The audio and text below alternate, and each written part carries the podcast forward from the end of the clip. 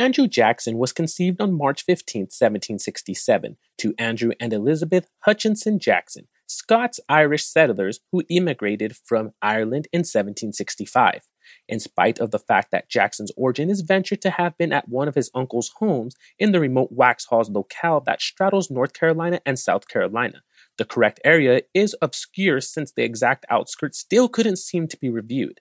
Jackson's introduction to the world came only three weeks after the sudden passing of his dad at 29 years old. Experiencing childhood and neediness in the Waxhaws wild, Jackson got an inconsistent instruction in the years prior to the Revolutionary War, went to the Carolinas after his more seasoned sibling Hugh passed on in the Battle of Stono Ferry in 1779, the future president joined a nearby local army at age 13 and filled in as a loyalist messenger. Caught by the British alongside his sibling Robert in 1781, Jackson was left with a perpetual scar from his detainment after a British officer cut his left hand and sliced his face with a sword in light of the fact that the young man declined to clean the redcoat's boots.